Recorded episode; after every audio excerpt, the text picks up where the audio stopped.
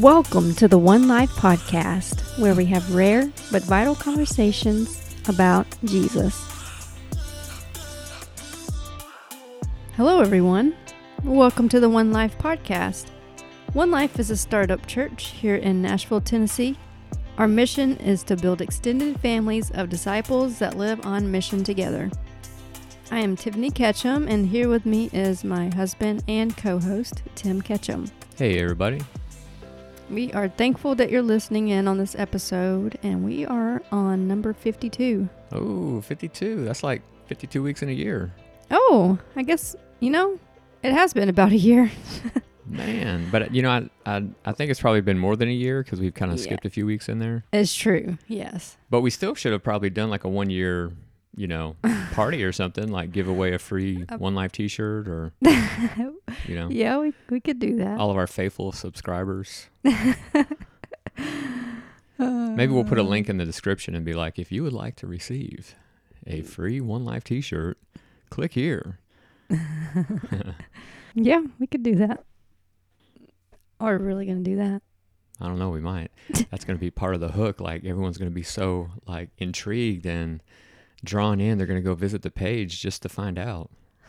Right, everyone. Uh, I don't know what to do with this. Tiffany's like, okay, we're way off track, and I just don't don't, know know, what get to do with it because it's like a T-shirt. I'm just thinking through all the details of like. you're you're into like how are we going to do the T-shirt thing? Then you have to wait for people to give their information, and then you have to like. yeah. get well, we their don't have to work that out size. right now. Um, there, there, there's no promise of a T-shirt, but there might be. So, Oh, so there you go. Um, Oh man. All right, so we we are in Genesis 32, uh, still plowing through the story of Jacob. We're, we're seeing a theme in Genesis about how God wants to meet with us, and we established that in some earlier podcasts. But it's kind of coming in in Jacob's life as well. God does this radical meeting with him in a previous episode of his life, the, where he's at Bethel and he gets this dream, and there's a ladder, and you know it's it's, it's a pretty radical encounter and and God initiated that. We're going to do this story where Jacob, uh, instead of Jacob meeting with God, he's going to meet with his brother Esau, and it is kind of a dramatic story because you know Jacob did uh, Esau wrong. He did him dirty, Very. and uh, he stole the blessing from his father. And his mother said, "Well, your brother just found out that you did all this, and you just need to get out of town because he's probably going to kill you." So Jacob fled town. He went and found Laban, and he worked 14 years to get two wives, Rachel and Leah. And so we're jumping in at the part of the story where, after this 14 year stint, he's about to come back into the land. And you know what's on his mind? He's like, What if Jacob hears that I'm coming back? And then he meets me by surprise. And then he- Esau hears. yeah, Yeah. yeah. What if Esau hears? So he's, you know, Jacob is a clever guy. He's he's a deceiver. He's a manipulator, and he said, you know what? I'm gonna I'm gonna do like some preventative maintenance here. I'm gonna be the first to to encounter him. I'm not gonna be taken by surprise. So he sends some messengers over to let Esau know, hey, Jacob is coming. He sort of like anticipates Esau being angry and mad at him and he actually takes a bunch of like livestock and arranges the livestock in different different groupings. The plan is that when they start coming back into the land and they eventually meet Esau, that if Esau is really ticked off, then he'll spend his time, you know, sort of slaughtering or taking the first group of animals. And then that'll give Jacob time to like respond and say, uh oh, he's mad. He gets the first group of animals, but he's not going to get the second, third, and fourth group and he's definitely not going to get access to us and my family. And so, you know, Esau's got this really clever strategy about how he's going to encounter him. He's like doing contingency planning. You keep trading their names. Oh, it, oh my goodness. Am I saying Esau instead of Jacob? you did that time. Oh, sorry. And then the last time you did the opposite. Sorry. So, so, so yeah, uh, Jacob is the really clever one. He's the one who's doing this contingency plan. And, but he tells his messengers, when you go meet with him, you need to tell him, you know, that, hey, I'm not worthy. I'm the least of all your servants. Please, you know, let's make up. And here's my gift. Here's these animals. He's going to give you some gifts. And, and will you please accept this and let's make up? that's where we're kind of jumping in today. Is we're we're going to jump into the middle of this story of where Jacob has got this nervous anxiety about meeting his brother Jacob and how he's kind of, you know, trying to. I'm, oh, I did it again. J- Jacob has got this nervous anxiety about meeting Esau, yeah. and uh, you know he's gonna he's trying to remedy that. He's trying to make it right, if you will. So we're, we're gonna jun- jump in at Genesis 32 and verse 13. Okay, verse 13 of Genesis 32. He spent the night there, and from what he had with him, he selected a gift for his brother Esau 200 female goats and 20 male goats, 200 ewes and 20 rams, 30 female camels with their young, 40 cows and 10 bulls, and 20 female donkeys and 10 male donkeys. Wow, he has a lot. yeah, he's he's given a pretty sizable gift here. He put them in the care of his servants, each herd by itself, and said to his servants, Go ahead of me and keep some space between the herds. Okay, so this is the part where he's separating the animals into different groups so that if he goes after the after the first batch of animals, he can kind of be like, "Uh-oh." You know, it's kind of like his warning system. Now, I, I did leave out a detail that I should have said. When Jacob's messengers met with Esau, that his messengers came back and said, Hey, Esau got the message, but he's coming with 400 men. Okay, so yeah, so so Jacob is like, yeah, he's definitely in uh oh mode. He's like, oh my goodness, my brother's coming. He's got 400 men. He's gonna wipe us out. Yeah, sorry, that's a minor detail to the storyline there. Uh, minor. Yeah. So he he had reason to be scared. That's right. Okay, verse 17. He instructed the one in the lead. When my brother Esau meets you and asks, who do you belong to, and where are you going, and who owns all these animals in front of you? Then you are to say, They belong to your servant Jacob. They are a gift sent to my lord Esau, and he is coming behind us. He also instructed the second, the third, and all the others who followed the herds. You are to say the same thing to Esau when you meet him. And be sure to say, "Your servant Jacob is coming behind us." Okay, let, let's let's press pause right here, just real quick, because notice how Jacob is framing the relationship. Okay, he's not saying I'm your brother. He's not saying you know we're friends. He's saying that I'm your servant. And Lord, your yeah, and Lord Esau, Esau. is the Lord. Okay, right. so he's he's coming in with hat in hand. I mean, his hands are wringing he's lowering himself, he's humbling himself, and he's basically he's trying to say all the right words, or at least he wants his messengers to tell Esau all the right words. Uh, so he's he, he's kissing up, is is what he's doing.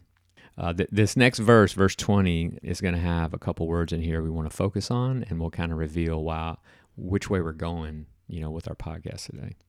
Okay, so verse 20. And be sure to say, your servant Jacob is coming behind you. For he thought, I will pacify him with these gifts I am sending on ahead. Later, when I see him, perhaps he will receive me. So Jacob's gifts went on ahead of him, but he himself spent the night in the camp. Okay. I, I really like the translation that your your Bible used. It was the word pacify. This word pacify in, in the New King James, it's appease and this is actually the Hebrew word uh, kafar. It's it's where we get the word kippur or like the the Day of Atonement, Yom Kippur, and it's the Hebrew word for atonement. It often gets translated as atonement. The reason why we're kind of pausing on this is because th- this story is often used as an illustration of how God is kind of like Esau and we're kind of like Jacob, and the offerings or the animals are kind of like the sacrificial system or when you get up into the New Testament, Jesus is kind of like the animals and he's kind of like a sacrifice and what the sacrifice of Jesus or even, you know, the sacrificial system in the Old Testament, it's really intended to pacify or appease an angry God. And that and that's really the role of Jesus, that's really the role of sacrifice, is that God's posture towards us is anger because we've sinned. He's wrathful.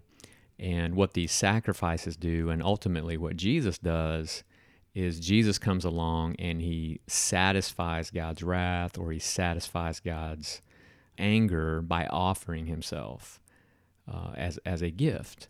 So just to clarify, that's what that's the way a lot of people talk about or use this story. That's right. is what you're People look to this story and they say, "See there, that word atonement is there. Look at what's going on in the story. Can't you see that that's how sacrifice works? That's how, you know, the book of Leviticus, that's how that works, and especially that's how the sacrifice of Jesus works.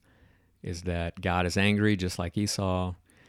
It's clear as day. This is what's going on in the story of Jesus, and we have an illustration of it right here.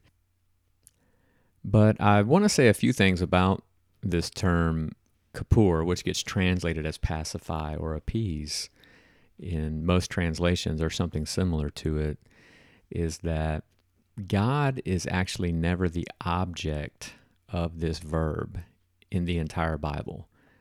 And I think that's really significant because the way it's often presented is that Jesus is doing something to God, that God has this angry face, and then Jesus does something and it kind of changes God's face. It's, it's kind of like that idea like when someone walks in the room and they start walking towards you and you see that they're angry and you're like, oh man, like what's going on? Like, did I say something? Like, you know, what's happening? And there's this assumption that this is kind of like God's fundamental posture towards us is that he's angry, he's coming into the room and he's coming directly for us and we got to do something to change the situation or it's going to turn out badly. This term kapur it is never directed at God.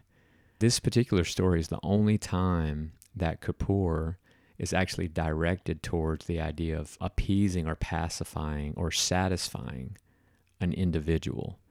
Anytime you read it in the book of Leviticus or Exodus or the entire Bible, it's never uh, pointed at God in that way. God is never being satisfied or appeased by a sacrifice or by some kind of offering. Um, it's actually just the opposite.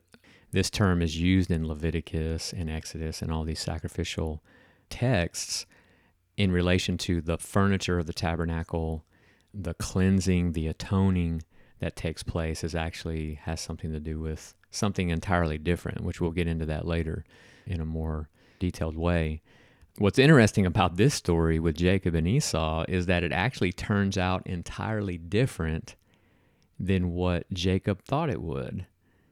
When when Esau finally makes it to Jacob, he actually runs past all of the animals, all of the offerings that Jacob was going to kind of bribe or manipulate him with. And Esau runs to him and embraces him and is excited to see him, which is really confusing for Jacob because he thought he was coming with his 400 men to do some serious damage. Esau actually refuses the offering. He refuses the gift, and that's that's actually in chapter 33 where you kind of see what happens when Esau meets Jacob. But I'm kind of like grinding on this because I think fundamentally we have a there's a, a tendency within everyone to kind of think that God is just angry. And if we were to meet him face to face, he would have an angry face. He would have a look of disappointment. Like, we, I'm too bad, or I didn't get this right, so he's going to be mad at me, or yeah, yeah. It's, it's kind of like going to going to meet the principal. You know, it's like your name gets called and the principal wants to see you, and you're thinking, uh oh, you know, this is not going to be good. And you're good. thinking, man, like, you know, is it my grades? Is it? It's, it's like you start getting all all nervous and anxious about um, this encounter. But all through Genesis up until this point, God never has this kind of posture towards people when He wants to meet with them. Uh, he meets with Adam to meet with him, him and Eve. He meets with uh, Cain and Abel through the sacrificial system there. They're offering sacrifices. And his he, he's not the kind of person where he says, in order for you to meet with me, you first got to satisfy me and, and deal with my anger first. That that's just not how God works. And there's there's a part of religion and you know certain streams in Christianity that actually teach that. They say that if you're when you meet with God, if you don't bring something to change his mood and make him happy, he's going to be angry. He's going to be disappointed when you see his face. But then aren't you glad that Jesus, you know, sort of satisfied that and appeased God on your behalf? It's just not an accurate way of seeing God. The the stories in the Bible don't reveal that posture in God when he is coming to meet with us. Yeah, this is really important for our relationship with God, the Father especially, because like you're saying, basically we're gonna we're gonna mess up. We're we're not gonna do everything perfectly, and what we're saying is it's not like he doesn't want to be around us or that he doesn't want to talk to us because we messed up. It's it's not like we have to have Jesus make us look perfect so that we can just be around God. And that is extremely important because we're not going to do everything perfectly, but to know his posture towards us is going to be I always want to be with you. It doesn't matter if you fell down and messed up. I'm here and I want to walk with you. That's always his posture. So that that is definitely a, a huge paradigm that that needs to be shifted in, in a lot of the church because it really does keep people from feeling like they can go to God. We should be able to go to God anytime, any situation, whatever we're we've done, whatever we're going through, we should feel comfortable cuz he really is the most comfortable person to go to, truly. He's going to be the most helpful and the mo- kindest person to go to. And that is really important for us to understand. Yeah, it's it's it's it's super foundational, and to get that wrong, it it reaps all kinds of dysfunction in in the relationship. And part of the the debate, there is a debate about how to translate that term uh, and w- the decision you make about that term does put you on a different track, depending on which interpretation you use the technical term would be if you're going for the satisfy or pacify translation, then you would use, you know, the, the Bible word would be propitiation. Um, you know, like, like, you know, the word nobody ever uses anywhere, anytime, ever. like a lot of Bible words. The other way, if you're looking at it, Kippur as a cleansing, which is, there's overwhelming evidence for that's what this term is about especially in the sacrificial system, is you would use the term expiation. The scholars kind of debate with each other is it supposed to be propitiation or expiation? And it really does matter which one you choose. It they are two different frameworks, they are t- two different paradigms, and they do shape the way that you understand the story of Jesus and what he's doing on the cross and you know just the whole nine. So we're we're, we're going to go to a passage in First john mm-hmm. 2 that actually illustrates the expiation approach that it's not only evident in the book of leviticus and exodus and other places but the term kippur the hebrew term kippur is translated in greek as hilasterion or hilaskomai. It's a greek term used to translate the hebrew term kippur and only appears in a few places in the New Testament, and we're going to go to one of those places in First John. So I, I, guess I'll read. Okay. So First John 2, verse 1 My little children, these things I write to you so that you may not sin. And if anyone sins, we have an advocate with the Father, Jesus Christ the righteous. He himself is the expiation for our sins, and not for ours only, but also for the whole world. Now, what's really interesting when First John is that he starts off in chapter one by saying, you know, if we walk in the light as he is in the light, the blood of Jesus Christ cleanses us from all of our sins. And the emphasis is on cleansing. It's always on cleansing in First John. And what's interesting here is that this term hilaskomai, or in Hebrew would be kippur, it shows up in verse 2. And he says that he himself is our hilaskomai. He is our Kippur. Jesus is our Kippur for our sins. And you know, for John, it's it's all about cleansing. It, it's all about you know scrubbing clean, and the atonement is directed towards us. It's directed towards our sins. It's not Jesus directing his offering towards God to atone or to satisfy or pacify God.